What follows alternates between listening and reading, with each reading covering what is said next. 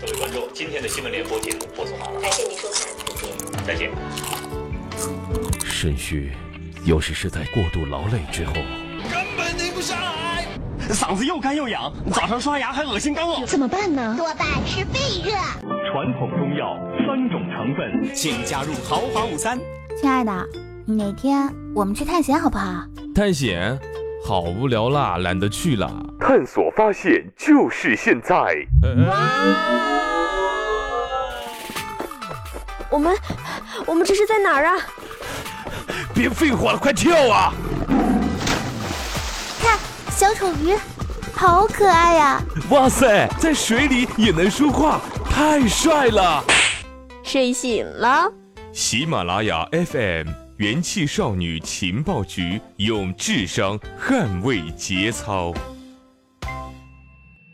Hello， 大家好，这里是用智商捍卫节操，用情商接收美貌的元气少女情报局，我是小一。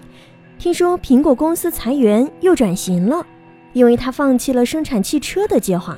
这事儿你知道吗？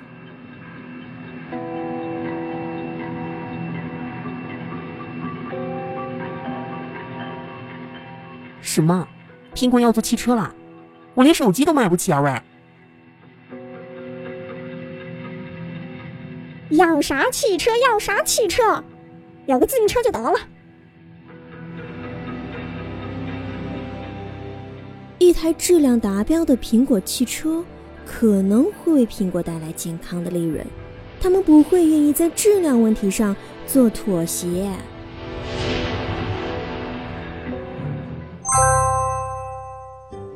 苹果正在重新规划着自己的汽车项目，这和2年前的目标完全不一样了。据彭博社援引知情人士的消息，汽车项目 Titan 的团队将要裁掉数百名员工，整个项目的方向也不再是自己造一辆货真价实的汽车，而是转向软件和系统的开发。这些人将被重新分配工作岗位，或者选择自愿离开。接下来这个1000多人的团队将重点放在了和汽车厂商合作的车载系统上。另一名知情人士透露，苹果也会为这个新方向继续招募人才，以保持团队人数的稳定。苹果汽车正处在一个极具不确定性的分岔口，苹果的高层已经要求相关负责人在年底前证明自动驾驶系统的可行性方案，以此来决定汽车项目的最终去留和方向。Titan 项目从2014年开始运作，目标是在2020年造出苹果设计的自动驾驶汽车并量产。尽管收购了一批公司，从传统车厂挖来了技术人才，但今年以来事情的进展并不太顺利。《纽约时报》上一个月的报道说，作为苹果最具野心的计划之一，自动驾驶汽车项目经历了调整，部分业务被撤销，几十名员工被解雇。曾经负责 MacBook 和 iMac 产品线，2012年开始逐步淡出苹果管理层的前副总 Bob， 也在今年7月成了汽车项目的总负责人。上一任负责人 Steven 被认为过于激进，最终在6月份因个人原因离职了。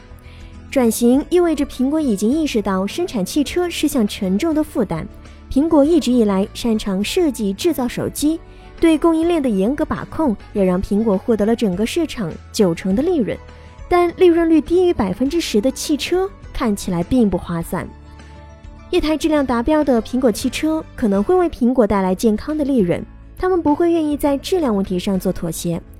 美国汽车研究中心的分析师 Eric 说，如果苹果汽车的体验不好，会损害用户对苹果其他产品的看法。另一家跨界做自动驾驶的 Google 最近也遇到了类似的问题。机器人专家 Google 自动驾驶负责人 Chris 于今年8月离职，整个团队进展缓慢。团队的成员表示，这将带来了挫折感。科技公司还在找自动驾驶商业化的实现途径，在他们明确自己的计划之前，我们是暂时等不到不用学习驾驶的那天了。好了，以上就是本期节目的所有内容，我是小一，下一期元气少女我们继续相约吧，拜拜。